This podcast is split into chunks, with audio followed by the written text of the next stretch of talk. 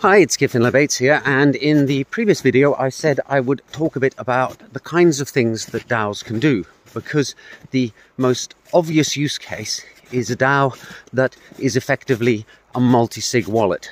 It's got a balance, and the token holders who are allowed to vote are like members of the multi-signature group, and you are therefore basically running an N of M signing scheme, whereby as long as N over N plus M times one hundred percent of the token holders vote in favor of a transfer, that transfer will happen. Um, I just mentioned an equation, so I probably lost about half my viewers at that point, but it's basically just saying what percentage of the token holders need to vote. That's quorum voting. Um, however, a DAO can provide its members with the opportunity to vote on all sorts of other things, provided they've been implemented in the smart contract. And one example would be actually changing the parameters and governance of the DAO itself. So that is, if a DAO has the right functionality, then the members can vote on, for example, increasing the quorum or decreasing the quorum required in order to pass voting, which is something you can't do with a multi-sig wallet after the fact normally. Another application would be for a DAO to become the owner of another contract. So it could be made owner of, for example, a decentralized exchange.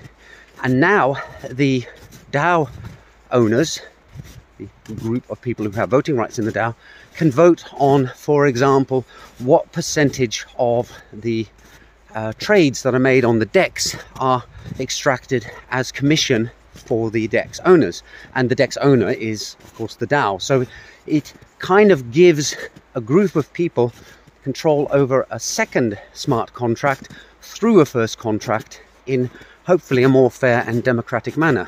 So you can chain smart contracts, and you can bolt a DAO onto existing smart contracts by making it the owner of that smart contract, but again, provided the DAO contains the functionality that actually allows it to call that second contract and make changes to it. So uh, there's just an example of something that uh, a DAO can do that is a bit more sophisticated than people just signing a transfer for a given cryptocurrency or digital asset, and the DAO then acting on that accordingly. Um, I'll keep this one short. There are plenty of other opportunities, so those of you who are creative and enthusiastic, you can go away and actually start thinking about use cases for DAOs. I think there are hundreds of them out there, and we have not really seen the majority yet. We're still just scratching the tip of the iceberg, he said, mixing his metaphors. Anyway, that's it for today. Hope you found it interesting, and see you in the next video soon. Bye for now.